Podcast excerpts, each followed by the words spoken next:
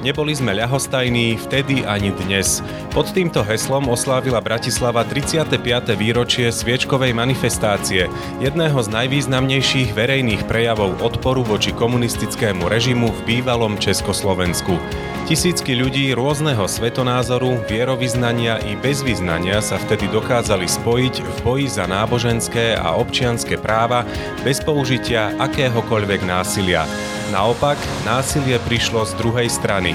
Hviezdoslavovo námestie zdanlivo ovládli policajné obušky, vodné delá či násilné zatýkanie. Dnes je odvážne vystúpenie týchto ľudí, z ktorých mnohí prišli aj o prácu, právom považované za predzvesť nežnej revolúcie. Ako sa na tento čin pozeráme dnes po 35 rokoch? Odpovie prezidentka Slovenskej republiky Zuzana Čaputová. Sviečková manifestácia potvrdila, že pravda sa nedá utopiť vodnými delami, ubiť do bezvedomia, ani zavrieť za mreže a pridajú sa aj zvolávateľ manifestácie, historik, biskup, novinárka, šéf Ústavu pamäti národa a samozrejme aj samotní účastníci. Pre mňa taká najhoršia situácia bola, keď policajné auta v tesne vedľa seba zrkadielko pri zrkadielku začali roztlačať dav. Keby sme sa stále báli, tak človek nič nedostiahne strachom. Ako je možné, že strach vtedy nezvíťazil a čo si zo sviečkovej manifestácie môžeme zobrať do súčasnosti? Počúvajte ďalej, podnetov zaznie viac ako dosť. Pozdravuje Jan Heriban.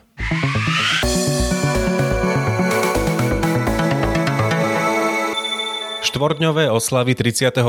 výročia sviečkovej manifestácie zastrešilo Fórum kresťanských inštitúcií a záštitu nad nimi prevzala prezidentka Zuzana Čaputová. V programe bolo mnoho podujatí, okrem iného aj Sveta Omša, sviečkový sprievod alebo slávnostné kolokvium v primaciálnom paláci. Nemohol si ho nechať ujsť ani zvolávateľ demonstrácie František Mikloško. Niektoré udalosti nadobúdajú svoj význam až odstupom času dnes vidíme, že vlastne to bola udalosť, pre ktorú Slováci sa môžu aj pozrieť do očí západnému demokratickému svetu, že sme bojovali, že sme zápasili, že išli, keď bolo treba, išli sme aj na námestie a pritom sme boli nenásilní. Ja myslím, že tá udalosť vlastne predznačila akoby nežnú revolúciu, keď tie námestia už na celom Slovensku kričali, nie sme ako oni, nechceme násilie. Čiže Patrí to už takej naozaj veľkej histórii Slovenska. To, čo hovoria historici, že vlastne toto bola nejaká, toto bola rozbuška že vlastne to bolo prvé také, taká konfrontácia, kedy sa strhla tomu tá posledná maska z komunistického režimu, že išli proti modliacím sa ľuďom. A potom už o niekoľko mesiacov bol august 68, teda 20. výročie. V Prahe boli veľké demonstrácie, potom Palachov týždeň a už sa to, už sa to nazbieralo. Veľa tí ľudia sa odrazu rozhodli požadovať aj občianské práva a išli na námestia, išli do ulic. A toto zrejme bol pre režim signál, že pozor, tu sa už dostávame do priamej konfrontácie.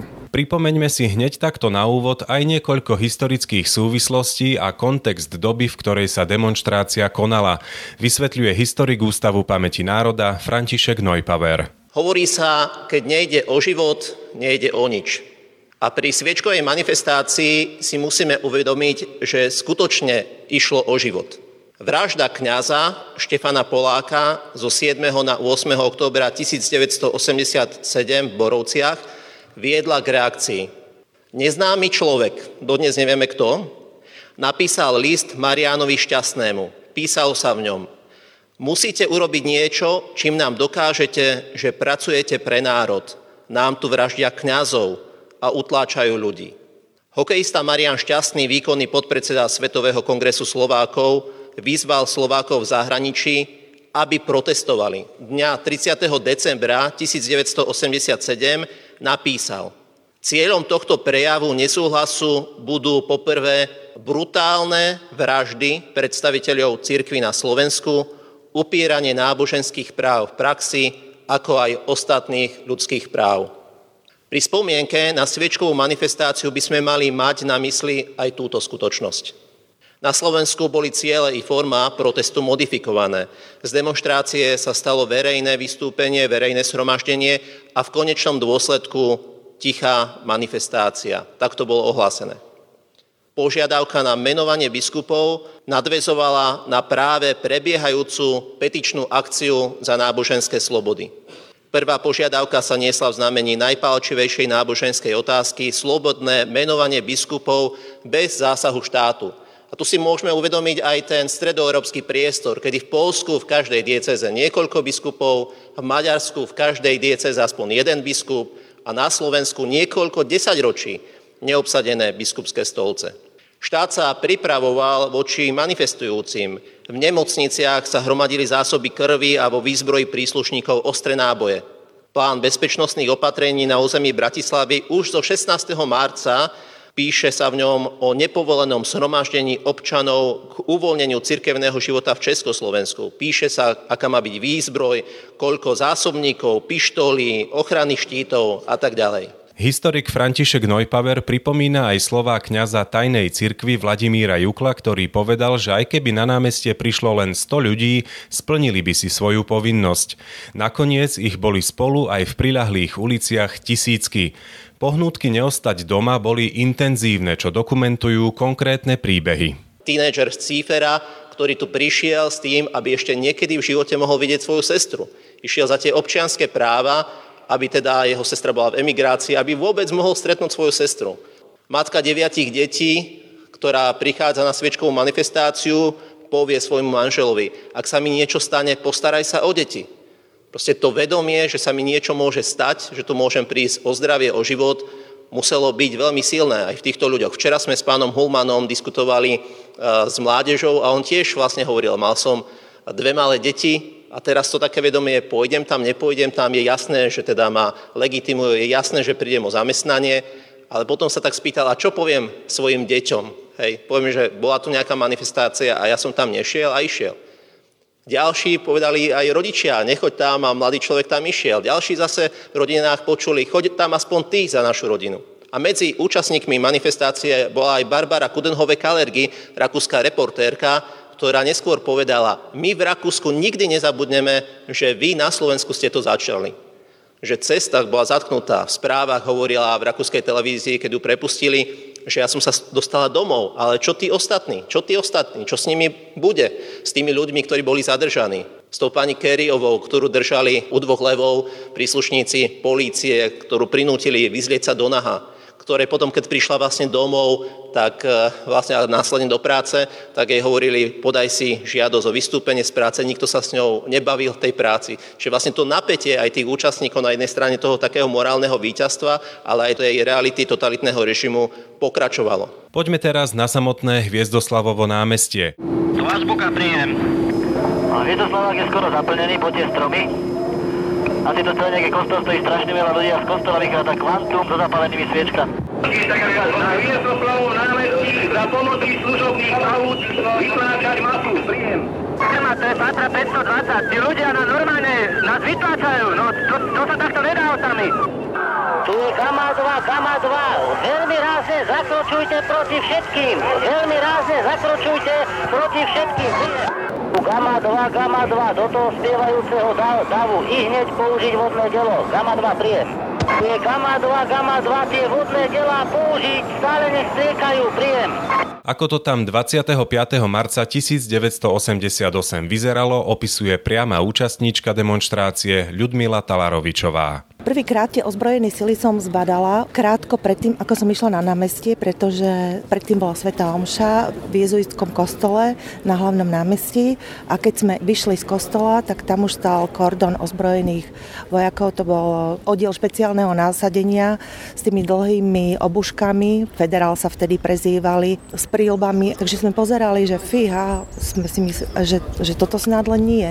Pokračovali sme odtiaľ cestou na Hviezdosloven námestie, ale ten hlavný vchod už bol vstup zatarasený, ale sme sa nedali odradiť, že už keď je tu tá príležitosť, tak e, sme pokračovali e, smerom k domu svätého Martina a tam cez priechod, cez obytné domy sme sa dostali na hlavné námestie.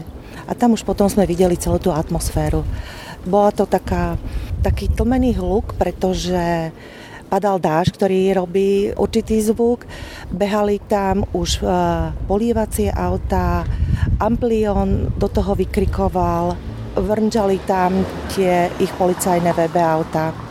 Určitý strach tam bol, ale bola tam taká odvaha, že je tu príležitosť, príležitosť niečo povedať. Keby sme sa stále báli, tak človek nič nedosiahne strachom. Vo vysielačkách verejnej bezpečnosti zaznel aj pokyn.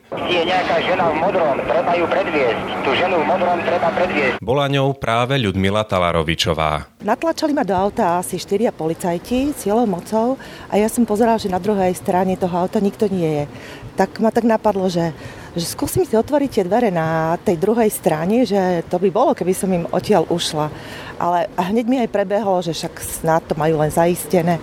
A chytila som kľúčka, oni sa otvorili, tak hneď som teda išla, letela von. A keď ma ešte zachytával nejaký z nich, tak iný človek im povedal, hovorím ti, pusti ju. Keď zaváhal, zopakoval dôrazne, pustil ma. Potom ten môj záchranca mi hovoril, že ich je tu toľko všelijakých nasadených, že sa ani nepoznajú, ani poriadne nevedia, čo majú robiť.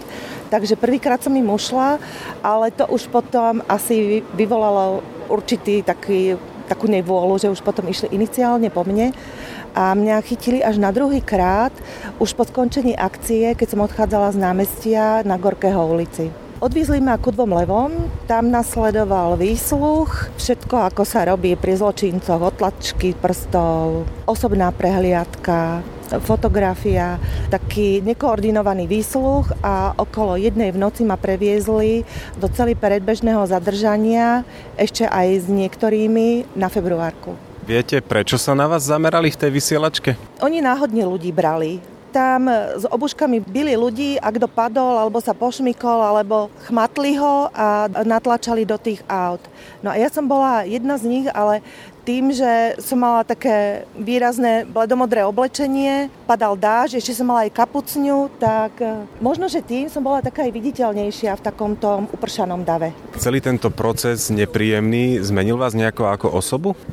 Ako osobu mňa len utvrdil v mojej viere a takisto videla som, že ovplyvnilo to aj moje okolie, aj mojich priateľov. A častokrát tí, ktorí o mnohých veciach sa báli hovoriť hlas, tak predo mnou sa nebáli. Na námestie sa vybrala aj Marta Bariak Košíková. Rozhodla sa tak už vopred a nič na tom nezmenilo ani daždivé počasie. V januári bola podpisová akcia za tiež e, náboženské slobody z Moravy a tam sme zbierali podpisy, tak už som mala takú trošku guráž, alebo teda taká povzbudená som tým bola a vlastne som sa zúčastnila tuto na popoludňajšej omši v kostole jezuitov a bolo zretelný prúd ľudí, ktorí po tej bohoslužbe smeroval k Hviezdoslavovému námestiu, čo ma potom veľmi rýchlo prekvapilo, že už za nami nikto neprichádzal. Zrejme, keď videli, že veľká masa ľudí zastavili prístup e, na uličke, teda mliečný bar, takže sme zostali akoby tak na okraji toho námestia. Bolo to také veľmi vypeté. Neboli sme zvyknutí na nejakú konfrontáciu, ako všeobecne ľudia. Spoločnosť bola taká uspatá, aspoň na Slovensku. A tá brutalita, ktorú nasadili, bola veľmi taká pre mňa neočakávaná. Nečakala som, že napriek tomu, že tam sa zbierali ľudia, krúžili tam e, tie polievacie auta, vzadu oproti Carltonu vzadu stáli v zálohe tie vodné diela a pre mňa taká najhoršia situácia bola, keď policajné auta tesne vedľa seba zrkadielko pri zrkadielku začali roztláčať dav. Podarilo sa mi tak stáť ako baletka na palcoch, aby mi neprešli nohy medzi kolesami dvomi a hluk tá spoločnosť bola tichá. Dneska žijete s decibelami hudby, ale vtedy bola taká všeobecná taká ako utlmenosť a ten hluk všetkých tých sirén a všetkých tých uh, hukačiek Dlhé roky potom som mala, ako náhle som počula záchranku, spomienka automaticky na sviečkovú manifestáciu. Takže to bolo také veľmi silné pre mňa, čo ma tak do dneska oslovuje, je to zjednotenie, že e, katolíci boli schopní napísať ideme zápasiť za občianske slobody a ľudia z občianského prostredia sa mnohí na, tejto, na tomto podujatí zúčastnili. A to sa mi zdá aj taká hlavná výzva pre dnešok, také hľadať prieniky, hľadať, hľadať spoločné body, kde ľudia môžu spoločne zápasiť o viac dobra v spoločnosti. Popri tej brutalite toho zásahu nezapochybovali ste niekedy, či ste urobili správne, že ste tam išli, myslím, priamo počas toho zhromaždenia? Ja som sa len tak zaťala, že vydržíme, vydržíme do tej pol siedmej a vlastne nie, bolo to také som bola v prvom zamestnaní niekoľko rokov po vysokej škole, kde som nebola nejako nadšená, neviem, či bolo vtedy veľa dream jobov v tej, v tej situácii, tak som si tak povedala, čo sa môže stať, keď, keď mi aj práca padne Takže nebola som nejaká, tak už som sa tak rozhodla, že vydržíme do konca a ozaj to aj bolo s takým vypetím, že keď nás vytlačili, sme sa znovu k fontáne vrátili a teda pokúsili sa tam tých 30 minút zotrvať. Už ani nešlo o nejakú modlitbu, lebo to bolo ako, už, tá, už sa to tak veľmi roztláčalo, roz, boli sme takí roztrieštený už, ale, ale už len to, že vydržať tých 30 minút na tomto mieste a keď padlo pol siedmej, počuli sme zvony, tak sme sa snažili nájsť uličku, ktorá je priechodná a teda odišli sme. Čo vám išlo hlavou, keď ste odchádzali alebo keď ste prišli domov? Ja som mala taký dobrý pocit. Bolo to také, ozaj dneska povieme, že vystúpenie z komfortnej zóny, že napriek tomu napätiu, napriek tej takej nervozite a v podstate vedeli sme v zmysle vízie, robíme niečo zakázané, ale bola som s tým tak nejako uzrozumená. Boli sme dohodnutí, že sa stretneme v rodine priateľov, nešla som ani rovno domov a tak tam sme si potom tak vymieniali skúsenosti. V podstate to bola taká eufória, ktorá príde po každom adrenalíne. Malo to celé zmysel? Ja si myslím, že áno, lebo jednako to bolo prvé vystúpenie kresťanov vo verejnom priestore. Predtým sme boli zvyknutí vystupovať na púťach, v kostoloch, na sakrálnych miestach ale toto vystúpenie bolo vlastne na námestí. To bolo predtým nevydané a myslím, že to tak nejako poznačilo aj ostatnú spoločnosť, že k takej väčšej akoby odvahe, alebo už len alternatíva, že je niečo iné, čo, čo tu nepoznajú, alebo čo, o čo treba zápasiť. Ako s výsledkami tohto zápasu nakladáme dnes? Aj nad tým sa počas slávnostného kolokvia zamyslela prezidentka Zuzana Čaputová. Sviečková manifestácia potvrdila, že pravda sa nedá utopiť vodnými delami, ubiť do bezvedomia, ani zavrieť za mreže. Nedá sa zastrašiť a ani podplatiť. A aj to je jeden z odkazov sviečkovej manifestácie spred 35 rokov. Dnes sa však ťažko vybojovaná a obeťami vykúpená sloboda stáva opäť ohrozenou hodnotou. Po viac než troch desaťročiach života v slobodnom svete sa mnohí tejto hodnoty dobrovoľne zriekajú. Podporujú režimy či politikov s autoritárskymi sklonmi. Často tiež podliehajú pokušeniu obmedzovať práva iných z obavy, aby neboli ohrozené ich vlastné práva a slobody. Ľudia viery, účastníci sviečkovej manifestácie, podobne ako aktéry novembra 89 verili v zodpovednú slobodu pre všetkých. Cieľ uchrániť si túto slobodu sa dnes po 35 rokoch po sviečkovej manifestácii ukazuje ako mimoriadne dôležitý. Pravda zostala, moc zmenila svoju podobu. Sloboda nie je vstupenkou do sveta bez problémov, ako sme si možno v 89. mohli myslieť. Vojna za hranicami či inflácia sú zdrojom obáv a neistoty, ktorá nás rozdeľuje a rozbíja jemné tkanivo vzájomnej dôvery. Sklamania a dezilúzie budú s nami vždy. Aj to je súčasťou pravdy. Nesmú sa však stať dôvodom pravdu rozpustiť vo falošnej istote ochrany, bezpečia a kľudu na úkor demokracie. Vážené dámy, vážení páni, ďakujem všetkým, aj tu prítomným, ktorí ste nám pred 35 rokmi so sviečkami v dlaniach ukázali cestu. Spojili ste vtedy všetky ostrovy zmeny v spoločnosti. Veriacich, neveriacich, ochranárov, konzervatívcov, liberálov. Boli to práve kresťania, svetkovia nádeje, ktorí vykročili ako prví. Aj dnes sa s veľkou dôverou pozerám na vás a na svetlo nádeje, s ktorým ste vtedy presvietili svet. Opäť ho budeme potrebovať. Nádej vkladaná do kresťanov na jednej strane, no na strane druhej aj apel do vlastných kresťanských hradov. Kresťania majú do spoločnosti prinášať pokoj, ktorý im odovzdal sám Kristus po zmrtvých vstaní. V praxi to podľa grécko-katolického biskupa Petra Rusnáka znamená tlmiť napätia, mierniť nervozitu a nedramatizovať situácie. Realita je však podľa neho skôr opačná. Priznajme si to. My, kresťania, sa tak trochu bojíme tejto spoločnosti. Isté, že sme právom pohoršení na postojoch tohto sveta, na agresivite zla, na adorácii hriechu, na prekrútenej morálke, ale to nás neospravedlňuje. Lebo nesmieme zložiť ruky do lona a povedať, tu sa nedá nič robiť. Toto je rezignácia, ktorá nepristane veriacemu človekovi. Ježiš sa za nás modlil. Nechcem, aby si ich vzal zo sveta, ale aby si ich uchránil pred zlým. Keby nás Ježiš chcel umiestniť do nejakej kresťanskej rezervácie, do nejakého kresťanského inkubátora, iste by to urobil.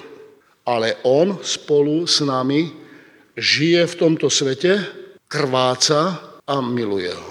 Je to muž, ako povedal Karl Rahner, muž s prebodnutým srdcom, pribitý na kríž. On sa nepohoršil na človekovi. Prijal ľudskú slabosť na seba, ako hovorí prorok, niesol naše choroby a našimi bôľmi sa obťažil. Jeho ranami sme uzdravení. A ktorý hovorí slova, ktoré nikdy neodvolal, Boh tak miloval svet. Nič nové pod slnkom však. A jeho učeníci boli častokrát v pokušení utiesť z tohto sveta, alebo pri najmenšom zbaviť sa jeho zloby. Áno, tento strach táto túžba apoštolov, ktorí nasledujú Ježiša Krista na ceste do Jeruzalema, ale nechápu, prečo ide v ústrety smrti. Toto je aj náš strach, urobiť krok smerom k svetu a k tejto spoločnosti. Je to pokúšenie utiec do bezpečia kláštorov, seminárov, kostolov. Tým nechcem znevažovať potrebu ticha, modlitby a už vôbec nie formácie alebo výchovy. A Ježiš Kristus sa z času na čas utiahol do samoty, ale to len preto, aby s o to väčšou horlivosťou potom pokračoval v evangelizácii sveta. Boh chce všetkých ľudí spasiť. Túto univerzálnosť vzťahu lásky ku všetkým ľuďom chce Boh vštepiť svojim veriacim. Zostaňte na tomto svete. Ale žite ako tí, čo nie sú z tohto sveta. Keby nás svet miloval, bol by to zlý znak. Znamenalo by to, že už nie sme provokáciou, výčitkou, že žijeme tak, ako tento svet. Kresťankou žijúcou priamo vo svete je aj reportérka a akademička Iva Mrvová. Napriek rôznym neduhom, ktoré sa nevyhýbajú ani cirkvi, tvrdí, že kresťania majú výhodu. Sú totiž povolaní vidieť svet širšie, vidieť viac ako seba, svoje šťastie a komfort. Moje kresťanstvo pre mňa v prvom rade znamená žiť v odvahe a byť schopná vnímať druhých ľudí. Tak ako počas sviečkovej manifestácie, kde rôzni ľudia stáli vedľa seba a volali po spoločnej slobode. Po krajine, ktorá bude ich, kde budú môcť žiť podľa svojich predstav a podľa svojich hodnôt. To zomknutie nám dnes trochu chýba. To zomknutie vnútorné i spoločné. Na Slovensku sa dnes kričí. Je to v súčasnosti akýsi náš obľúbený verejný prejav. Kričia politici, kričia novinári. Asi sa bojíme, že náš názor, naša pravda v tom hluku zanikne. Kto nekričí, vyzerá slabý. Tam sme sa dnes dostali. Je to presne naopak. Kto kričí, ten sa zväčša čoho si bojí. Sila je dnes predsa niekde úplne inde. To vnútorné i spoločné zomknutie, aké mnohí z vás pred 35 rokmi osobne zažili, nám dnes zľahka chýba. Je dobré, že si ho v týchto dňoch spoločne na novo pripomíname. Aj vzhľadom na riziká, ktoré nám dnes svet tam vonku, ale i tu u nás v našej domovine aktuálne prináša. Sviečkovú manifestáciu nepodporovali len katolíci, ale aktívne sa na nej zúčastnili aj kresťania iných denominácií. Súčasný podpredseda Ekumenickej rady cirkví na Slovensku a poslanec parlamentu Ján Soleš z Bratskej jednoty baptistov tam bol tiež, aj keď sa na samotné námestie už nedostal. Sviečková manifestácia, ktorej 35. výročie si pripomíname, vo mne evokuje tri slova. Sloboda, viera, demokracia. Myslím si, že tieto hodnoty patria k sebe a nemajú sa oddelovať.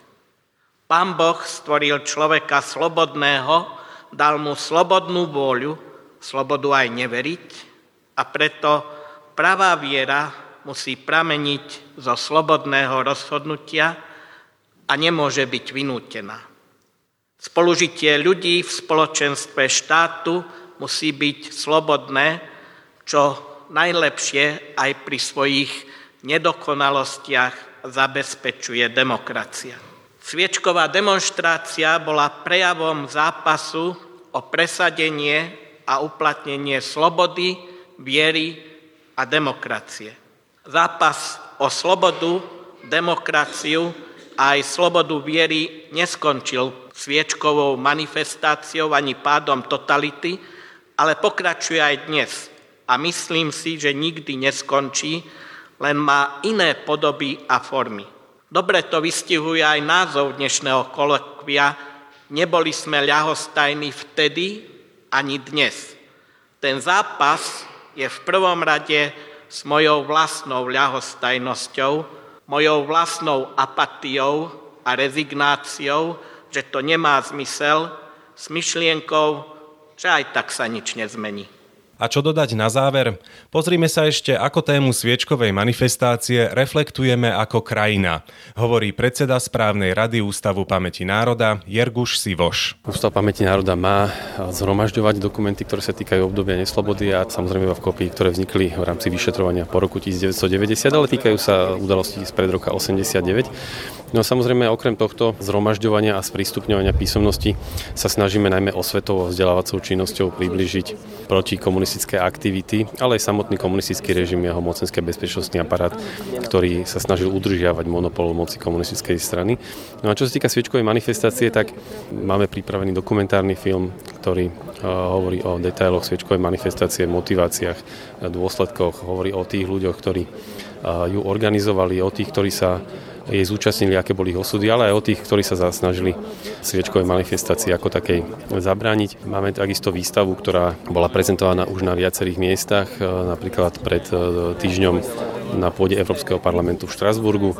Momentálne je vystavená na Hviezdoslavovom námestí a aj takouto formou sa snažíme v čase 35. výročia ľuďom približiť čo to bola sviečková manifestácia. Ale samozrejme pracujeme aj s mladými ľuďmi, chodíme do škôl, realizujeme prednášky.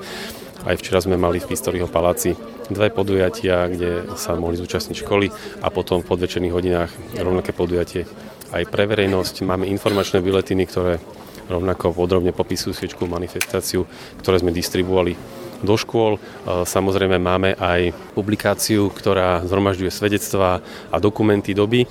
No a snažíme sa, alebo teda pripravujeme teraz aj ďalšie diely tejto publikácie, aby sme všetky tie podstatné dokumenty predložili verejnosti.